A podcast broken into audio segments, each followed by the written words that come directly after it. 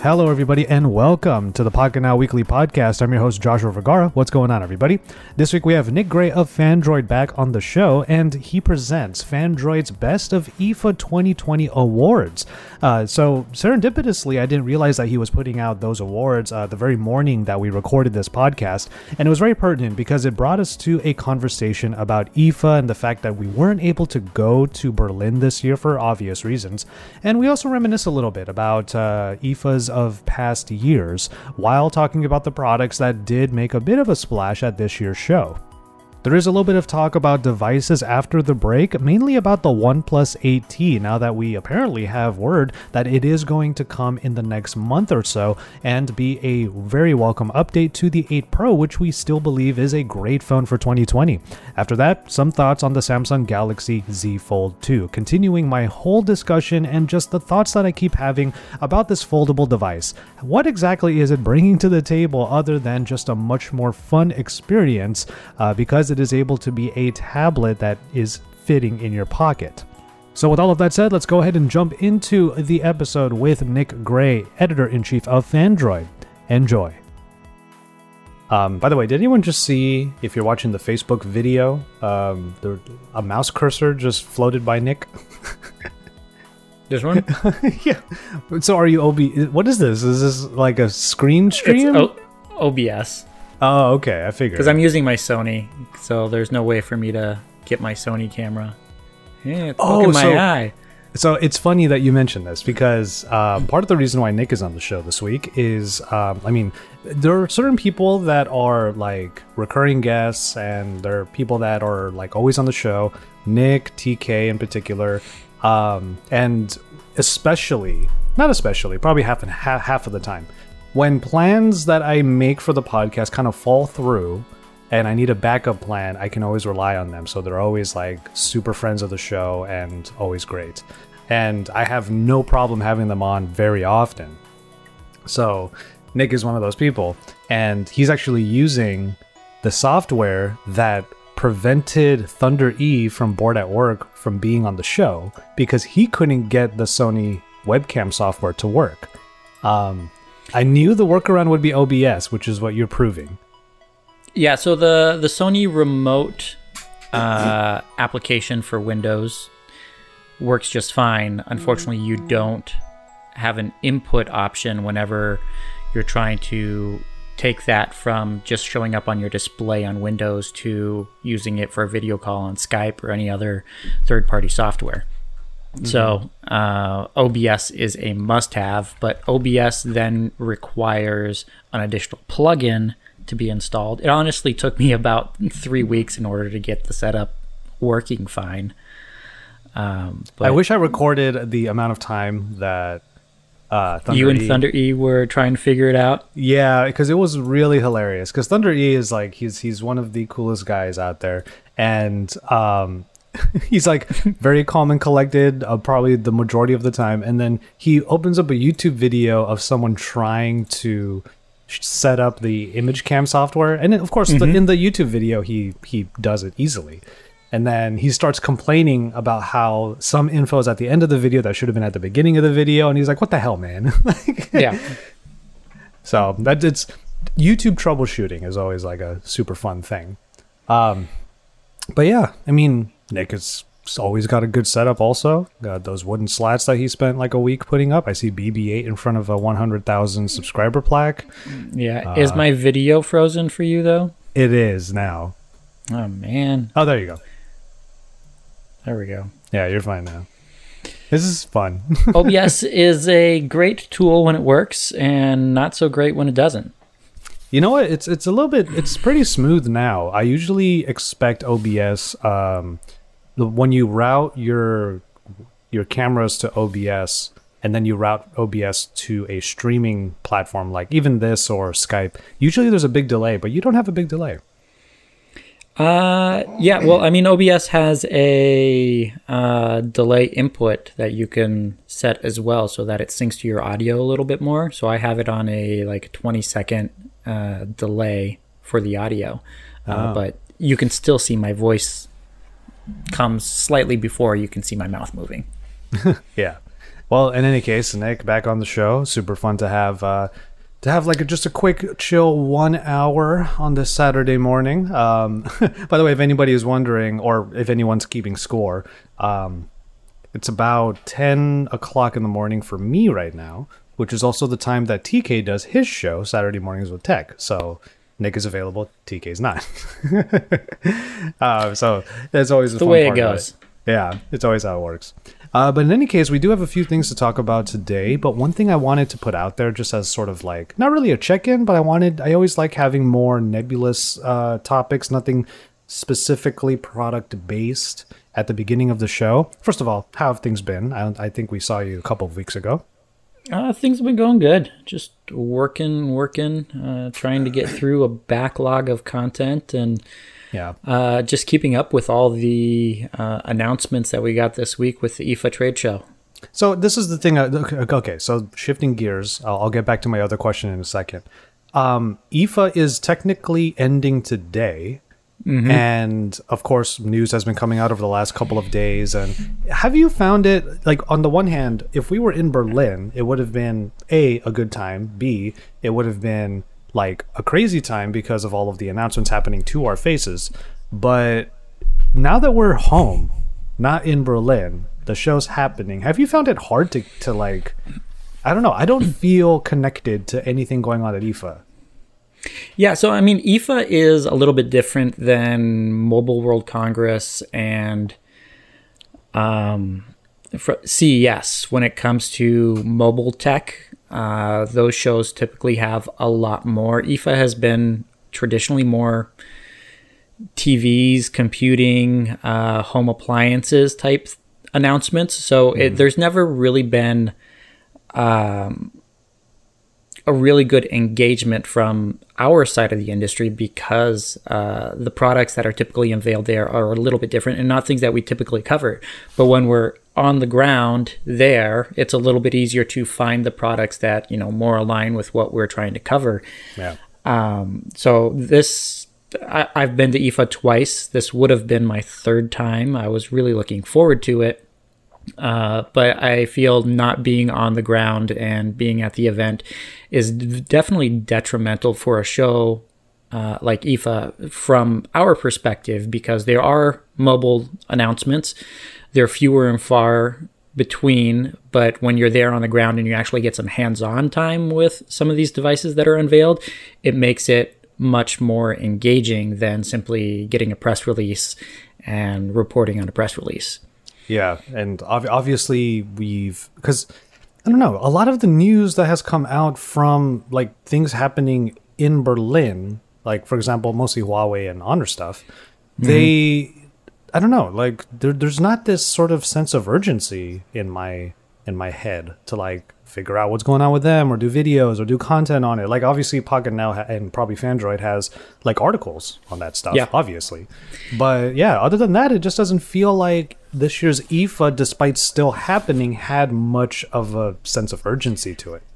Uh, well, I mean, that's the thing. IFA has never been a big product launch event for mobile. Uh, there, it's typically you know here's some new technologies that are coming for mobile, or here's a product that uh, we've known about. It's you know an upgrade over last year, but it's not one of the flagship products. Like there's typically not a flagship product announced at IFA. Sony typically has some mid-range smartphones that they unveil. Uh, they didn't show off anything this year. LG typically has some mid-range devices as well. They didn't show off anything IFA this year. So, because uh, the trade show was significantly smaller than it's been in the past, like this is, they limited it to a couple thousand press, and that's about it. Yeah. Usually, this is IFA is technically the largest technology trade show in the world, mainly for the fact that they open it up to the public. So they have hundreds upon hundreds of thousands of people uh, at the trade show space there over the course of the week, uh, but no public. A lot fewer manufacturers showed up to unveil things in person, and then even fewer uh, media and press showed up than I think they were expecting, even with the limited number that they had in place. And we So- were we were about to I don't know about you, but like the, there were plans in place to go, and like we were registered with IFA, we still are. And what was funny was when I got the email that that came back and was like, "Your press accreditation has been approved." I'm like, "Oh, great!" And then- Great. I don't know what I'm going to do with that, but thank you. uh, but yeah, the it, it's uh it's not necessarily that okay so i've said this many times throughout this entire like quarantine era of the podcast um is that i would love to go places i straight up am missing like actually being in the thick of things um on top of that though or rather on the other hand though i am enjoying this sort of like even though there's like the whole like backlog thing that Nick was saying, I'm enjoying this like peace that I kind of have just being at home and just kind of working at my own pace. Um, but yeah, like we literally weren't able to go regardless. So regardless of like me being diabetic and still being worried about how this whole thing can affect me, it's not like the borders were open for us Americans anyway. No, we wouldn't have been able to go unless we somehow made it into Europe and had a 14 day quarantine beforehand. Uh, but yeah, anyone from the US definitely not allowed to go. So And, and some people were saying like, yeah, but you know what? Two weeks in another place would be would be awesome. Yeah, if you can, if you like stay in your hotel room though, like you can't go that- anywhere. that's that's the thing. You have to be quarantined in an Mm-hmm. isolated location. It's not like you can go to a country and say I'm quarantining by, you know, going, going sightseeing. around. Yeah, exactly. Yeah, that doesn't work.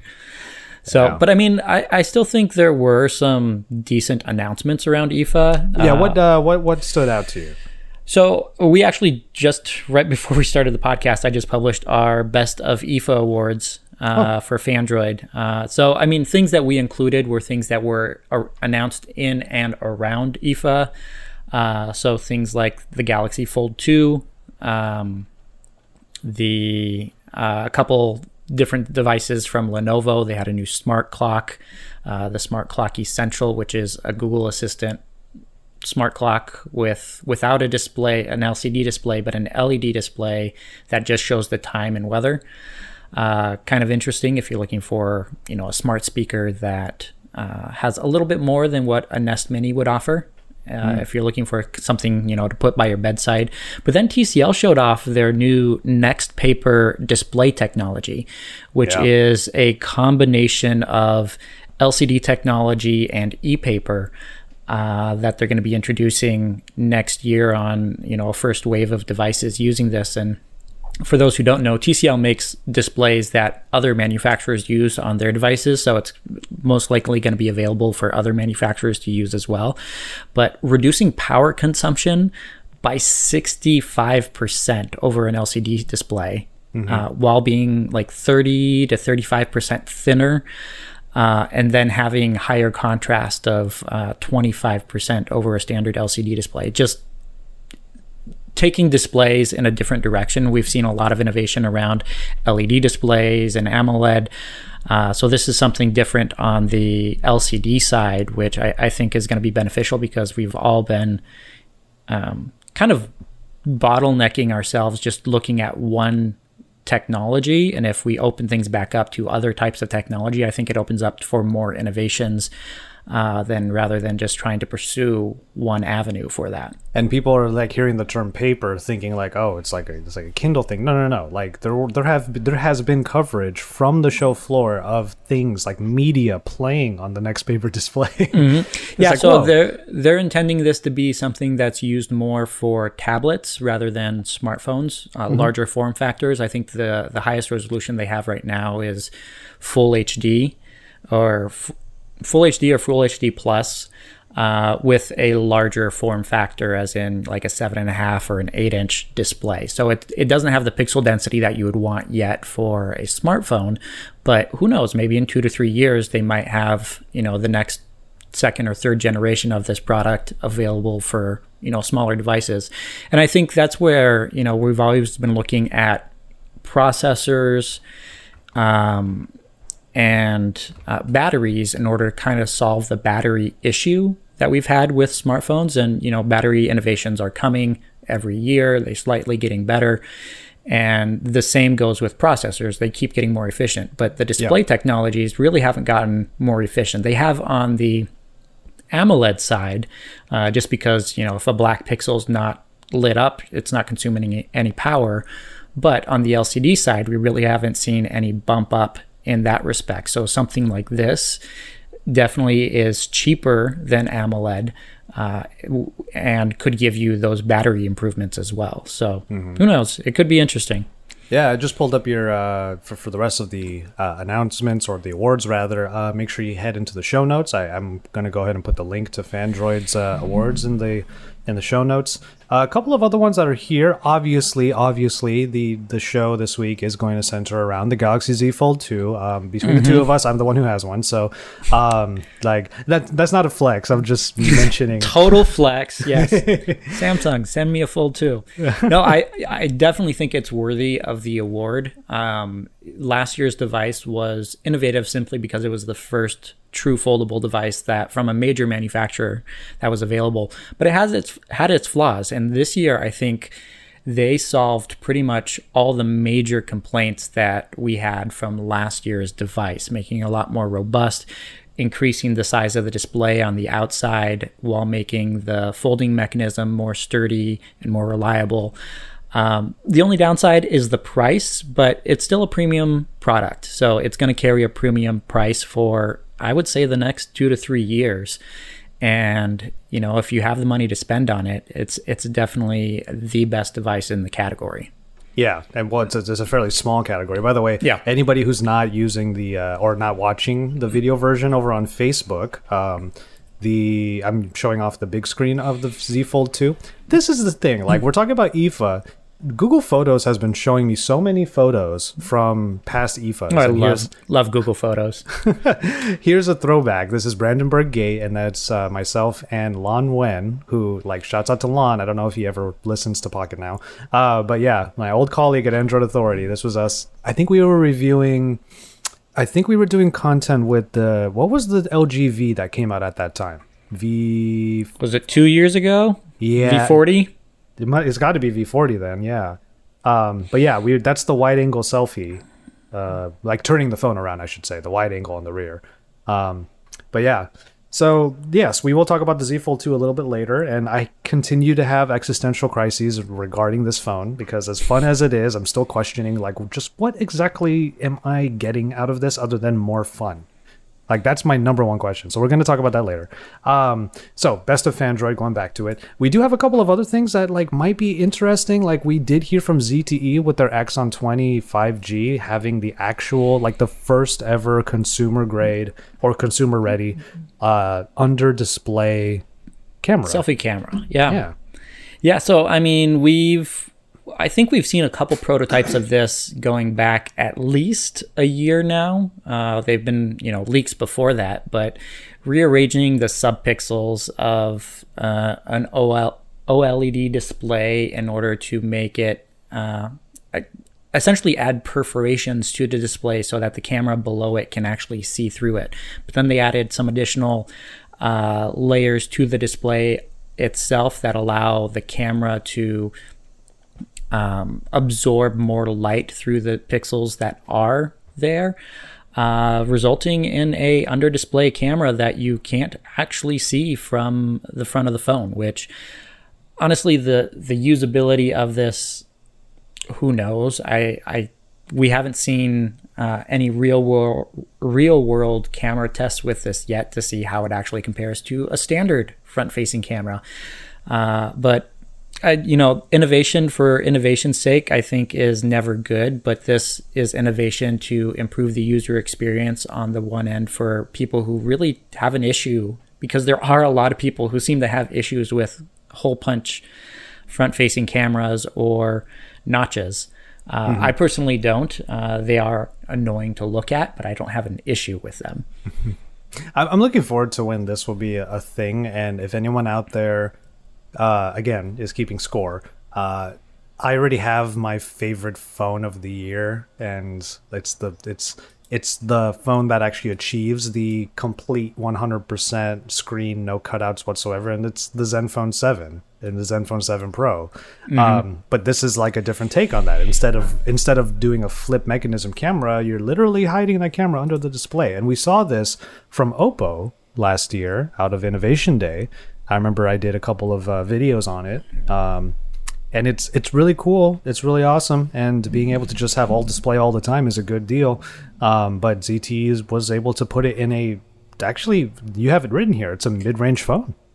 I, I would say it's a low end phone. I mean, uh, it's 200 or I can't remember what the price. You have 322 here. 322. Yeah. So I mean, it's you know mid-range phones. We're typically talking about you know 500, four to 600 dollars, but this is below that. Granted, this is China pricing, uh, and that's a conversion from the price over in China. But that's still a very cheap device when you consider it. It would be cheaper than a Pixel 4a. Yeah. Um, unfortunately, and I can I can give people a quick peek behind the veil. Um, so far, from our contacts at ZTE, they have no word whatsoever on review units, so we have no idea when we're going to be able. Not going to happen. Not going to happen. No, I, I'd imagine this is going out in limited quantities. They're going to be sampling them to, you know, influencers and media within that specific market. Uh, but I I can't imagine they're planning on selling more than a half a million of these at best. So I, you know, it, it's one of those things where you know they might be a, a big marketing push just to showcase the innovation, but ZTE has never been one to really flaunt. Uh, the innovations that it does come out with. So Yeah. um, it, it's one of those things, you know, once Oppo does it, oh, you, you can imagine everyone's going to have a version of that device that they're going to be showing off. So no, Yeah. just just wait another couple months because I, I I have a feeling that we're going to be seeing. I don't know, maybe even a, even a half dozen different ones before the end of the year. Yeah, maybe so. Um, okay, and then uh, one last thing I wanted to point out from the uh, again, uh, check the show notes for Phandroid's Best of IFA 2020. Um, the the Snapdragon 400 series with 5G. Okay, so this is great. Don't get me wrong. Qualcomm, whenever they announce a new processor, we all get really excited for it. Uh, this year has really proven that that Qualcomm can create great experiences across their different series 765G, 730G, and the Pixel 4a, all of these things, right? So 5G coming to a 400 series. The reason why this sort of makes me chuckle is because, okay, even though we all were wrong that the 765 and the 765G, um, we, we thought they were going to be mid range, like decidedly mid range, but they ended up being super solid performers. Um, the 400, a whole different story. It's obviously not a 700 series. Nope. So um, this is the thing. What good is it to have the fastest internet possible if the phone itself is lagging? No, so so so here's the thing the we i think we get caught up on the fact that um, cheap phones are low budget not really performing well. But the newer versions of the 400 series chipset are actually decent. And and you have to remember like the only time that you would feel the internet lagging while you're using it would be in a web browser. And you honestly get that experience even on a high end device because Okay, the, I can a see web, that. a web page is loading and it's loading all of the ads and all the tracking algorithms. And there's very little that, that's actually going on with the content itself and the layout of the page. There's all this other stuff on the background that actually causes a web page to load and lag. And 5G really doesn't solve that because the browser is just trying to keep up with everything that's going on in the background. Yes. But if you have a 400 series chipset and you're trying to download five gigabytes of music from the cloud, and you can do that in a minute versus doing that in 15 minutes, that's where 5G becomes a huge factor there. Same goes for if you, you know, you're heading out and you have a slow phone and you want to download Netflix shows. You want to download a whole a whole season of Netflix shows because you know you're not going to have internet, you know, in an hour or two if you're going out into the middle of nowhere and you want to have these shows with you. You can do that in five minutes versus doing it in an hour. Um, and you know, watching Netflix on a you know a cheap two hundred dollar phone really isn't that much of a difference than watching it on you know a flagship tier device. Besides, you know, the display, you know, you're not getting an HDR10 display or you know higher resolutions than that, but the 5G connectivity can allow you to prep what you want to do a lot quicker Yeah. than. Uh, that being said, you know, streaming, you know, online games or something like that, you're going to have that bottleneck of the, the, the power performance ratio of that cheaper processor. So you're not going to be playing Call of Duty mobile at highest frame rates, but it, having 5G can reduce your ping yeah, reduce your uh, ping. You have good latency, and your your latency and everything like that. So it does lead to a better experience, even though the processor can't deliver the graphic experience, but the connectivity experience is going to be better. Which I agree with, and that, and there's no there's no denying that a good download speed it benefits everybody, um, mm-hmm. you know, across the board, no matter what phone you're using. It's just it just kind of I get this image in my head of somebody like opening up, let's say Call of Duty Mobile, and even though they have like the most stable connection ever, like the phone overheats or like it does something and it just it just hinders the the the fundamentals of the experience but so what you're forgetting is that's the experience that so many pc gamers have they mm-hmm. they they upgraded their hardware enough so that they can play a game at 720p at 300 frames per second and have a really good internet connection, but it's still 720p. They don't want to increase their resolution because then they lose all their FPS. So, yeah. like, everyone's making compromises, right? And this is the thing, though. Like, this is going to allow 5G for people who don't have money to spend on the on, higher end. On the higher end, it's yeah. one of the, because at some point one of these accessibility problem, right? Like yeah. the, the carriers may or may not have like uh, people I know are already getting notices that their phones will not support upcoming networks. Yep. Um, iPhone fours, One OnePlus eights, like all not sorry, not OnePlus eights, OnePlus. Uh, is oh, it five? It must six? be five that my yeah. that my cousin has. Yeah, um, not a one eight. What am I talking about? I'm giving him a one eight to keep up. Um, that's the that's the point. Um, yeah, the like they're already getting Josh. end of they're already getting uh, end of term or end of service. I don't know what the term mm-hmm. is, but yeah, they're getting those end of life. End of life, which is I don't like saying end of life, but yeah, like those are the terms. Yeah.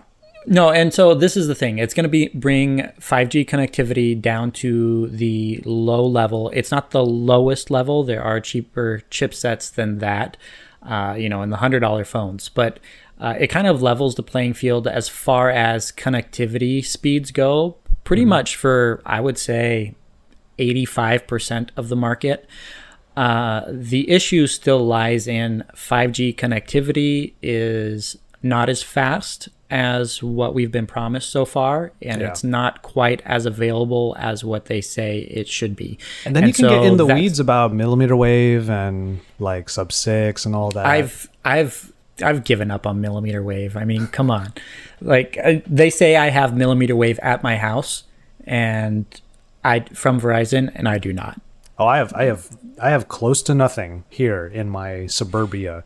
And yeah, like I, the phone will say 5G and then I hit download on something and I'm still waiting. Like I still have to get a coffee or something.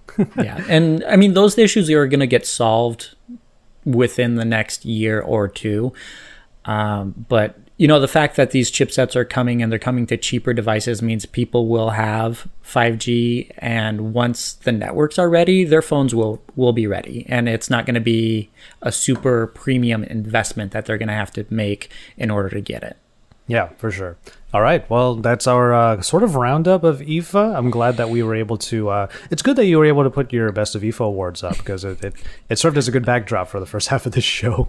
I, I, started working on it this morning and I, I, thought it would be a quick thing just to push out. And I was like, no, this is taking a little bit longer because there was a lot of good stuff. It was just trying to narrow down, you know, what what's deserving of the awards. Uh, and I think, you know, th- we do get a lot of that with IFA, with the technology standpoint. It's not just about the products that are announced, it's about the underlying technology that enables the products going forward. And uh, it's always nice to highlight some of those in our awards because, you know, a year from now, we're going to be using products that have these technologies. And it's nice to know uh, how to trace them back to where they started. Mm-hmm. Indeed. Um, all right, cool. Well, uh, there is one last product from IFA that I wanted to ask Nick why why didn't it get an award, but we're going to talk about that right after the break.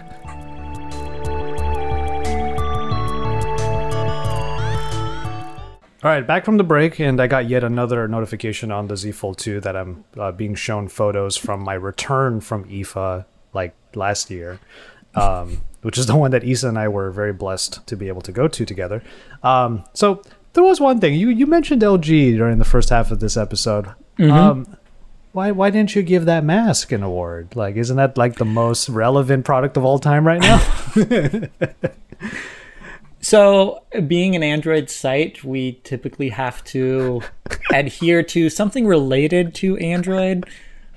it And probably has a Bluetooth connection. Oh, it probably doesn't. I, I have no clue. It, I, I saw it and I, I was I was looking at it because they, they announced that I think last week they like the Yeah, week it was, like, before, before the IFA. show. I mean, so it, it was technically within the purview of the show. Um, I don't know if they send me one and I can test it out. I might consider it for like an editor's choice award or something, but no, it, it it's not pushing the uh, mobile technology industry forward. Maybe Yeah, the, the health and safety industry forward, definitely not not things that I'm typically. Which is actually another thing. Like, um, uh, IFA is way more than mobile, like you said, and we actually have a lot of fun looking at things like appliances and just There's some crazy stuff. appliances. Everyone's freaking out about this uh, countertop dishwasher that was unveiled. I'm seeing more photos of that than anything else. Interesting. I, I haven't run across that yet. Um, speaking of which, actually, we can give a couple of shout outs. Um, we do know some people who are on the show floor. We like, have Nicole Scott from Mobile Geeks. Yep. Um, She's the one freaking out about that. Gotcha. Um, Tommy Adedayo, he's uh, Gadgets Boy is there as well. And he is as well. Yeah. He he's freaking out about the countertop dishwasher. Oh. oh man, that's awesome. Um, you should keep up with his Twitter because I think he posted like three pictures of it. Oh well, oh, like okay, like yes. Um, I guess I didn't run across it on Twitter, but I followed. I mean, I've seen stuff. Uh, Gadgets Boy in particular posts so much on Instagram. I'm surprised he hasn't posted Yeah. on Instagram. So I yeah, don't who knows? He, he Um, he's anywhere and everywhere. Yeah, if you're trying to keep up with IFA, uh, both of those are really good options to keep up. And Nicole was presenting and interviewing uh, a lot of CEOs uh, during during the show, so uh, she's got some great inside coverage as well that most of us typically don't have access to. Yeah, IFA is well. I mean, granted, there's a German wing of uh, Mobile Geeks, so uh, it stands to Well, reason. no, no, no. Mobile Geeks is German. Well, the reason They- why I say yeah. because they had they had well okay so the reason why I say that is because they did have a wing in Taiwan as well. So like I was differentiating between the two sides. Um but yeah like uh Berlin was where we met Nicole. Um I know I I don't think that was the first time I met her but that was when we definitely spent some or some spent some time together for the for the first uh, time. Um but yeah like it's I don't know. Was one day we will see Berlin again. Um Okay, so we do have some other stuff to talk about. Uh, before I get to the Galaxy Z Fold stuff, Z Fold 2 stuff, we do have one thing that uh, sort of popped up this week, and I thought it was interesting because apparently Android Central is OnePlus's favorite company, favorite publication right now. Well, uh, Android Central consistently has these like exclusives when it comes to upcoming OnePlus releases. They uh, they talked about the Clover last week, which is a lower mid-range phone that apparently will be coming to the US. So if you were looking for a OnePlus Nord, you're, you're not going to get in the US. It's going to be something very less that. Um, but apparently, um, and broke by uh, broken or what's the term? News broken by Android Central. Um, the OnePlus 8T is officially on its way, and it will be launching very soon, and potentially in October. It will have a 120 hertz AMOLED panel. Always great to see. OnePlus has they didn't really pioneer the high refresh rate screen, but they did popularize it, I guess, in the US. Um, and kind of standardize it across all of their devices. Yes. Which is the the main thing. Like there's so many great devices that are on the market from good manufacturers, but like in the case of the Note 20 Ultra, going from the 120 hertz refresh rate down to 60 of the regular Note 20, I mean that's a thousand dollar device, and they went with a 60 hertz refresh rate display. Mm-hmm. Yeah. Um, so the 8T having things like the 865 Plus, I love that it says here, our insider source has confirmed. Um, the OnePlus 8T has the uh, Snapdragon 865 Plus offering 8 gigabytes of RAM, 120 gigabytes of storage, probably the base model. Um, and looking at the actual device, like there's a, there's like a render. Um, it, it basically looks like the OnePlus 8 Pro uh, for the most part. Um, I don't think we're going to get the kind of change or shift that the 7T brought because if I'm honest, the 7T was a way more favorable phone to me than, uh, or desired phone to me than the 7 Pro was last year. because the 7 Pro just kind of went too far with the curve and the as much as I like the pop up uh, camera, like it just I don't know the actual performance of the camera wasn't amazing. Um, it was quirky, while the 7T just sort of refined things and just made it easier to use a high end device. Yeah, and so I mean the the other main point of the leak was that it's going to have a flat display as opposed Yes. to the curved display. Just like the 7T, yeah. so I I think this is a combination of we we're taking some of the best features of our best phone, marrying them with um, the cameras of our second best phone because the the camera leaks show that it's more mostly going to be the camera of the OnePlus 8 rather than the 8 Pro. Um, so you get a downgrade in the camera, but then for a lot of people, me specifically, a flat display is a massive upgrade over a curved display every Yeah. single time. I know it does not look as good. It m- makes the phone feel just a little bit larger, but when you actually go to use it, it is significantly better. And I can't state that enough. A flat display is exponentially better than a curved one. Well, it's that whole idea. It's like it's we used to use car, well, we still do, but like using car analogies to describe phones. Uh, I remember a lot of us used to say like we like boxy better, like all these curves. There's too many curves, like you know. I want a boxy hatchback. That's what I want. Uh, yeah, the, I, Nick and I have been talking about cars actually, and this is this is a reference. Um, I, I've been wanting a classic Golf for a while, a classic GTI, I should say. Um, but yes, you're right about the cameras. It is a bit of a it's, it is a bit of a downgrade. It looks like uh, 48 megapixel main lens, 16 megapixel ultra wide. So it's not the 48 megapixel ultra wide, which is mm-hmm. which honestly has been my favorite part of the 8 Pro is the fact that both the cameras that I would want to use are high powered. Um, and then, of course, like OnePlus just can't get away from it. A five megapixel macro and a two megapixel mm, portrait. That's- like, uh, It's like those are throwaway lenses. Like just don't you put could, them there. We won't. could- we, we you would have nothing to complain about if they weren't there. Yeah, exactly. You could get rid of them. Just do it in the software, and you'll be just fine. exactly. Um, but then this is only going to have, unlike the Nord, only a single front-facing camera, right? I think so. Yes, because it looks like it's the cutout again. So, um, so that then that's fine. And you know what? I'm I'm looking forward to it, like a flat display. That's why people were talking about. I've been talking to multiple people recently about Note 20 Ultra versus Note 20, and even though leading up to the Note 20s, if they were getting them appearing in um yeah, to their doorsteps, everyone was writing off the Note 20. And then they realized, oh man, this flat display is pretty dope though. like people were actually extolling the virtues of like an easier to use phone. Well, Oh. I've so I, that's really my only complaint about the Note 20 Ultra. Like the mm-hmm. camera could be just a little bit better when you consider that a Pixel 4a can take pretty much just as good pictures. Still, But yes. Mm-hmm. yeah, stills, not video, not even close. Yeah. But that display drives me crazy. So much so, I'm not a case person, but I put a case on my Note 20 Ultra because right here, this edge right here of my thumb, when typing on the screen, hits the side of the screen every single time on any phone that has a curved display. And I I have to switch over to swipe typing instead of two hand typing just so that I don't have a thousand and one typos. I mean I have a thousand and one typos anyways because I'm just stupid.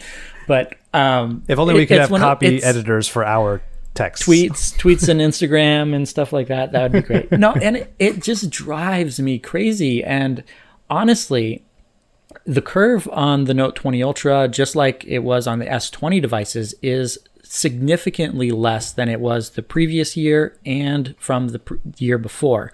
The curve is being pulled back, and oh, Samsung and knows this.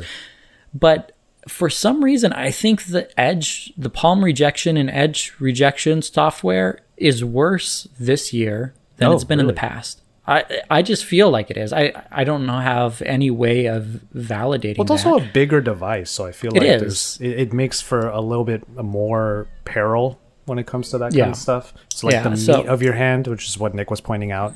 Um, The meat of your thumb, and below I don't, knuckle. I, I don't have meaty hands either. I got skinny hands. Like I can't imagine somebody who has big meaty fingers and hands just trying to type on this thing. You know what? You're Circling back, Thunder E of all like he's got huge hands. Okay, like he's Yeah. a big dude, right? He never compl- I don't. I've never heard him complain about palm rejection, so I don't know what's going on here. Well, because his hands are so big, his he holds it further away from his hands. I, don't- I like, guess. Yeah. He's like holding it out like this, like He while does- I'm holding it like this. Exactly. We we have sort of like the death grip, I guess, on on our phones, Mm-hmm. and meanwhile he has like he, he's using his fingers to hold it up.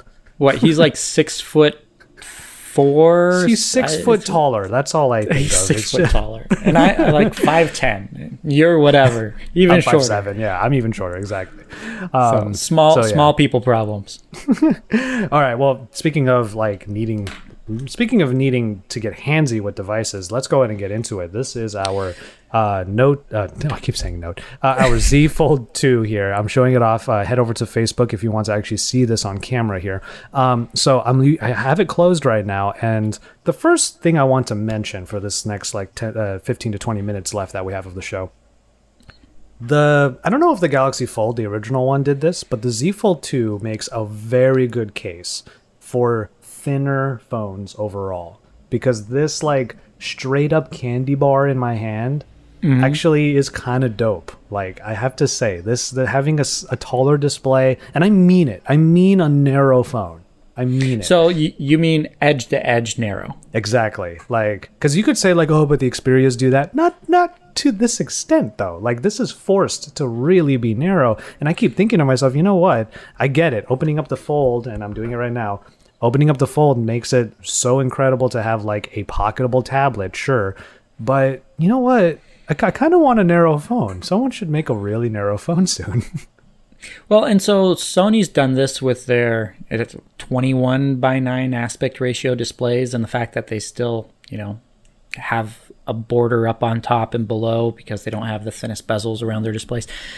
It does make it more appealing when you're browsing content, just having honestly like you even though it's not as large of a display having a narrower display means you fit more content that's vertical. So if you're scrolling your instagram feeds you're scrolling your twitter feeds or things like that you see a lot more content at once than you typically would on a display that's slightly wider. But to the other thinness aspect that phone the z fold 2 and how thick it is when it's folded just drives me crazy. Well, like okay. we've been seeing we've been seeing all the images and some of the videos of the Surface Duo and how thin that is. yes. The, the two sides compared to compared to that, like this looks like it's out of you know the 1950s, and the the Surface Duo is the next generation device. Like this is that's literally two phones stacked on top of each other. Which is what I was about to say because I guess the priority when it comes to this, and actually, you know what? Let me uh, let me change up the view real quick.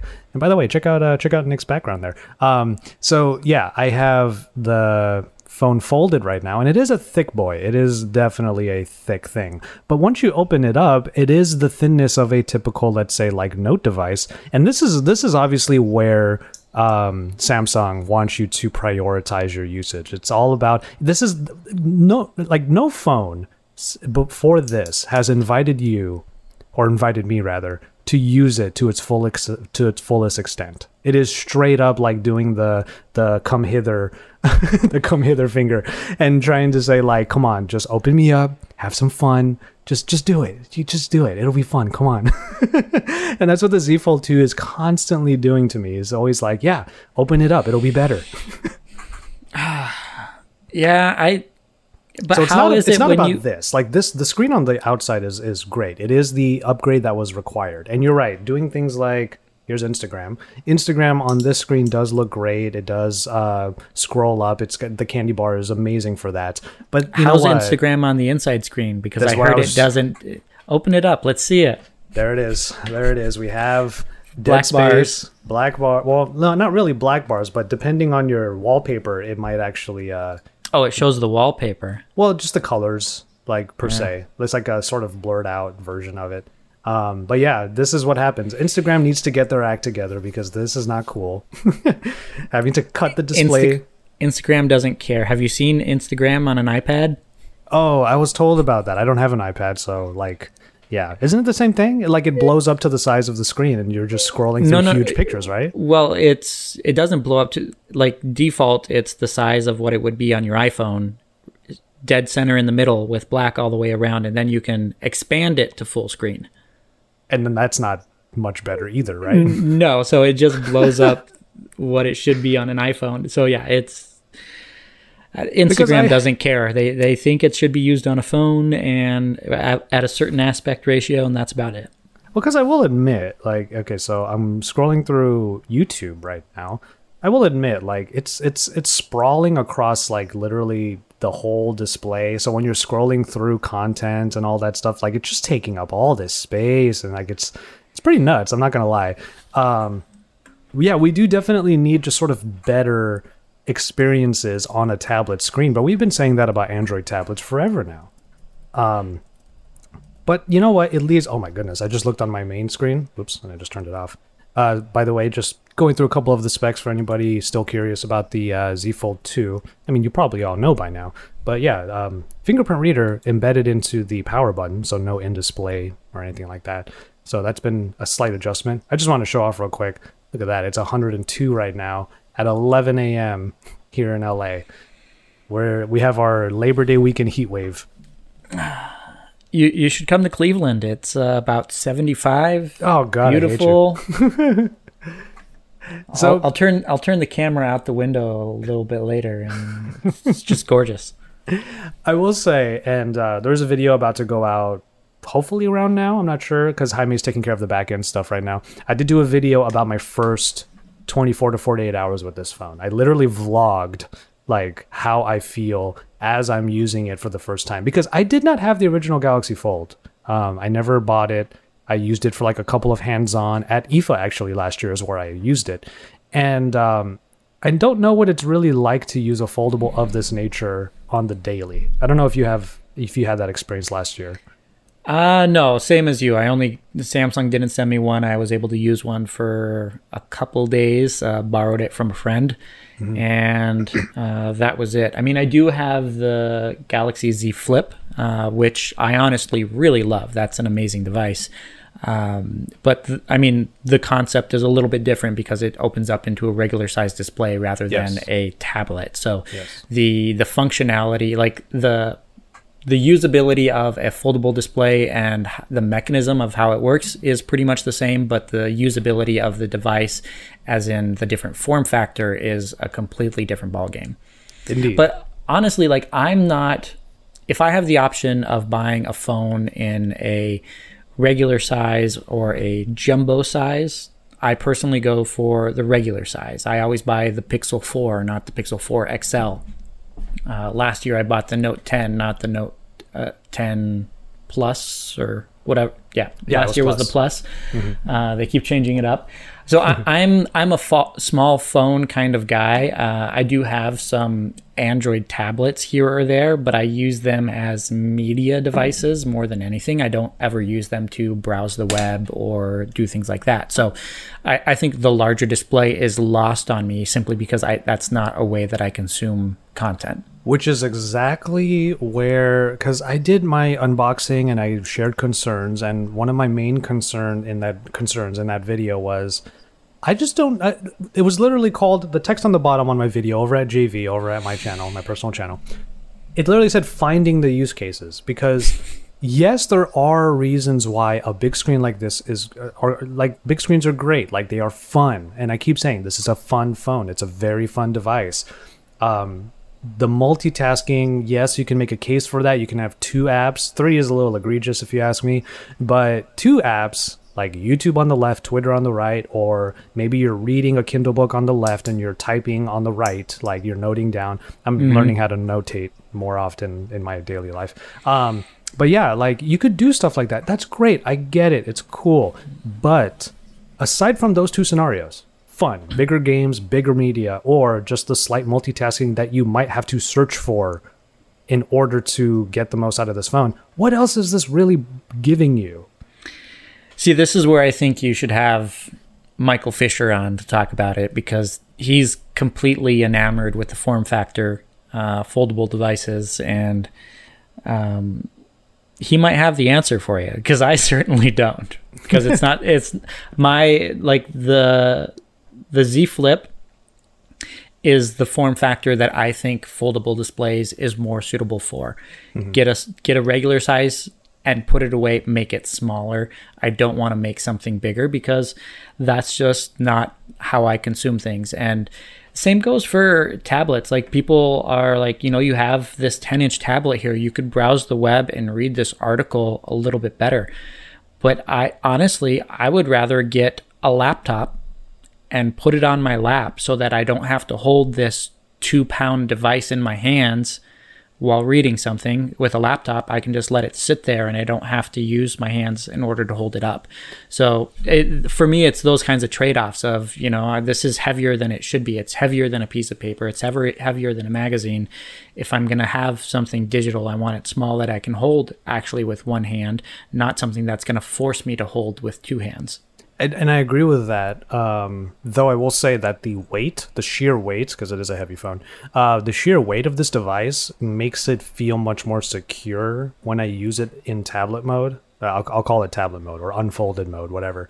Um, I, I, will admit, like, you know, any other tablet, like even that Lenovo tablet that you just showed off, like, it still feels like a little precarious no matter what kind of uh, grip you have on it. But on this thing, it's like you have the ease of a phone in a larger size. And i was like that that kind of strikes me every time i do it. I'm just like roaming around my house right now watching youtube on this thing like in my face walking around almost running into stuff. Like but the but weight see, of the phone makes it feel better well this okay, has got a stand and also this is very good for one-handed it's thicker on one side like a magazine folded in half and you hold it with one hand true i was that. thinking more the other side like the thinner no, parts of the, the other yeah. side that's horrible it's a yeah. horrible no, and so like every every form factor has its use cases, uh, but then every person has their use for content and devices as well, and it's not going to be something that's going to appeal to everybody. It appeals to me because I'm a geek and I love new technology and I want to use new technology, no matter if it's going to be making my life easier or harder. And yeah. so I don't I don't think I would be a good judge as to whether or not this is good for the general consumer because my perspective on it I would be positive towards it from the perspective of it's something new and innovative rather than this actually makes my life easier because honestly i don't think it would make my life easier in any way. Exactly. And i think um and you're right. I should have michael on at some point. Um i just he's one of those people that you have to like book like you got to book him like six months in advance. Yeah. Um, talk to then, his agent. And and and if you and if you didn't realize by now i i don't plan that far ahead usually. I, I will uh, i will moving forward because um I'll make the announcement probably at the end of the show, but um, yeah, like I'll ask him probably right after our show's done today if he wants to be on next week. But anyway, the thing is, I agree with you. Like it may not actually make my essentials every single day easier, let's say easier, but it might make them better because it'll just make it so that you have more enjoyment with it. Like mm-hmm. um I can already see Michael. I'm not trying to put words in his mouth, but I can imagine him already saying stuff like, "Yeah, but try writing those same notes on a Pixel 4a. And I'm like, I agree with you. Yes. Um, like if I wake up in the morning and I do like my gratitude journal on this, even using the split keyboard and I'm just like typing away and it, it's easier. It's more, it's fundamentally a little bit better because the screen is bigger. It's easier on my eyes. I can type easier because there's more screen real estate. Uh, we'll probably end up bringing up the gaming uh, aspect. Like Call of Duty Mobile on this thing is incredible. I will say that. Yeah. Um, you have way more real estate and it's even more it's even more like if you do three i don't know how i don't know nick's play style but i do three finger claw grip um yeah like it's the most comfortable on-screen gaming experience i've ever had with call of duty mobile but the thing is is like you're paying a lot of money to enhance the Slightly. things you already do you know is, is that the right way to put it you know it's yeah. just it's a weird thing for me to try and justify. That's my biggest deal right now. Yeah. I mean, so it, it's one of those things where it's do you spend you know, a thousand dollars and get a hundred percent of the experience, or do you spend two thousand dollars and get a hundred and ten percent of the experience? Mm-hmm. Like, yes, it does make the experience better in some situations, but is the price really justified when you consider how much better the experience is? And that's that's where the geek in me says, new tech, great, always worth the price. Versus, I'm a regular consumer. This is a complete waste of money. So, Yeah. you know, it's kind of it's kind of weighing those those balances there, just to see, you know, at, at what point is the return on investment really thrown out the window? And I'll say, like, there's no saying that if you are, like, just to, to be clear, if you are a fan of this, if you are so into this that you are like, I gotta have it, more power to you. We're not saying that it's a waste of money for you. We're just saying, in sort of like general sense, it's hard to look at a phone like this when we've already been extolling the virtues, which is one of my favorite phrases, when we've already been praising the Pixel 4a for existing. Mm-hmm. Well, and so like he- here's my thing. I could buy a Pixel 4a, which has an amazing camera, decent performance, great software, and a $1600 gaming laptop yeah. for the price of this phone. Actually, And- even less. I have a thirteen hundred dollar gaming laptop waiting to be reviewed. yeah, no, I'm I'm I'm I have a thousand dollar gaming laptop on my, but like for a sixteen hundred gaming laptop, that's a good device. You're mm-hmm. looking at a Oh, yeah, yeah, yeah. premium product. You're not looking at a cheapo, you know, whatever. You're looking at a premium product that has top of the line performance. I mean, yeah, you could go, you know, up to three thousand dollars if you wanted, but for the price of this phone, you could get a good phone that everybody has been praising with a great camera and a full laptop that could do any video editing that you could throw at it, video games, whatever game you wanted, and it would just it would be less than the price of this foldable display phone. So Yes. what you what you get to is you're paying a premium for a display technology because it's still they're they're calling this their third generation.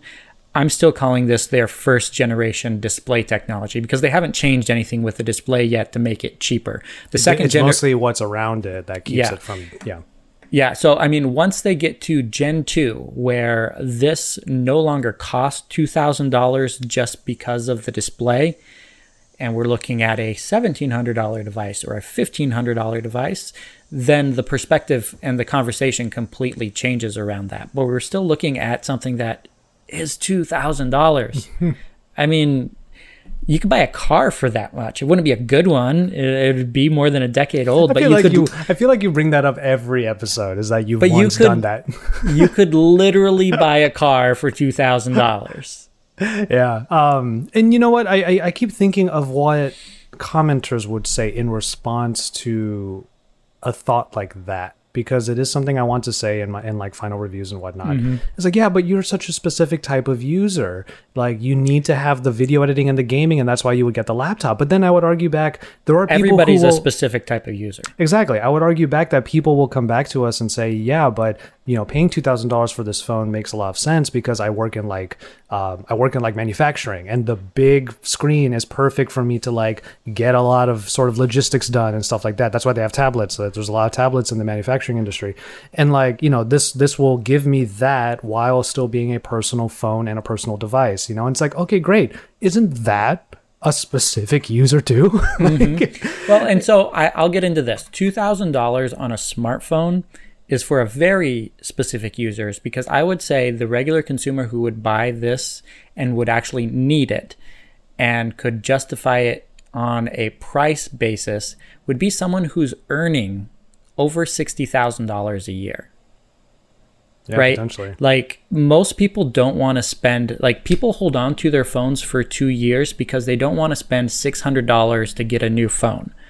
So if the average consumer doesn't want to spend $600 on a new phone and the average consumer is buying phones that are $600 or less, we've seen Samsung lose significant sales with their $1000 smartphones. Oh, yeah. So if they're not selling as many $1000 smartphones, how many $2000 smartphones? How many people are there who would actually say forget about all the features. Let's say this had this had everything and it had some flip out laser and could go hunting and I, I don't know it had everything you could ever imagine but it was $2000 it still wouldn't sell simply for the fact that it's $2000 nobody Yes. wants this well people some people do but it is a very limited number of people who would justify spending $2000 on a phone. And it's the same, it's the exact same idea that I put out for Samsung phones in general. Samsung is all about put every feature under the sun into our main flagship smartphones. And then people justify for themselves that I quote unquote need this phone because of everything it can do, only to realize that on the daily they are scrolling through Instagram, never using the stuff they paid for.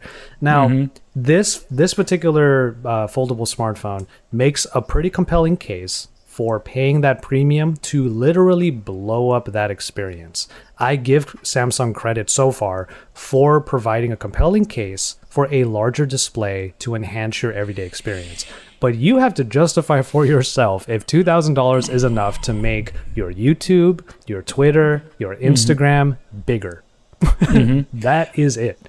Well, and consider it would like your YouTube really doesn't get bigger because Yeah. if you, if you go full screen, you, the video size that I would get on say An 8 the Pro. 8 8 Pro would be about the same size as what you would get there. And even then, Instagram is another idea. Like you get a you get a slightly bigger Instagram, but it's still not the full display. Yeah. So like it, it's not utilizing the footprint that you get. Like the full display works really well for for typing, for browsing the web and a couple other things where you can cram a lot of content in, but when you have media specifically where it's a specific form factor, it changes it up and doesn't offer the same value as what you would get on an, any other device and display. Yeah. So that's that being said, I still want to use one. I still want to try it. I, I want to review it because the nerd in me, just like the nerd in everybody who's listening to this podcast, because let's admit it, we're all nerds and we all just want the latest tech. Uh, There's something about having that latest bit of technology that is pushing the form factors in a completely different direction. And Yeah, they need, they totally need credit for that. I don't think it's perfect yet, but that doesn't mean uh, there's not somebody out there wh- who it's suited for. Yeah, I agree. Um, yes, it's. I, I just there's no. I, I can't get past just the one key phrasing that I will say in every piece of content. This is a fun phone. Is it a necessary phone? That's such a hard question to answer. So hard to answer. Um, and it's going to be relative to each user. So I think that's our main takeaway so far.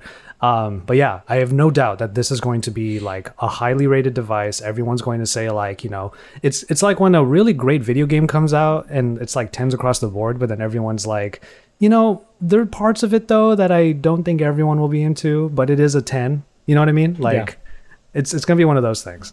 Um, okay, well, that pretty much should do it for this week's episode of the Pocketnow Weekly podcast. Uh, Nick, thank you again. Uh, I, it's a last minute edition, and I hope that we're not taking up too much of your time. Um, but yeah, we're gonna go ahead and call it on this one. Go ahead and let everybody know where to find you. Well, you can find me on Twitter uh, at Nick M Gray, Twitter, Instagram, uh, or else all of my coverage for Android-related products on Phandroid.com or YouTube.com/slash Phandroid. Awesome. All right. Uh, give everyone. Well, what was I was about to say? Everyone give Nick a round of applause. Um, they're like, yeah. uh, but yes, uh, we'll go ahead and uh, um, we'll go ahead and head over to. Blah. I, man, such a great one-hour episode, and I'm losing my train of thought in uh, in minute one hour and four. Oh my goodness. Okay. With all that said, we'll get to the rest of the links uh, you can, where you can follow Pocketnow and myself in the outro starting now. All of the links for Nick Gray across the internet are found in the show notes. You can also follow me across the interwebs on social media at JVTechT because you know me, I'm JV, I love tech, and I love to drink me some tea. I also have my own YouTube channel where I am doing even more content on the Samsung Galaxy Z Fold 2, and of course my own videos over at youtube.com slash Joshua Vergara. You can follow Pocketnow on social media at Pocketnow on Twitter and Instagram, and of course the YouTube channel at youtube.com slash Pocketnow, where videos are coming out basically every single day. With all of that said, we're going to go ahead and call it on this episode. Thank you so much for listening to the Pocketnow Weekly podcast, and we will see you in our next episode.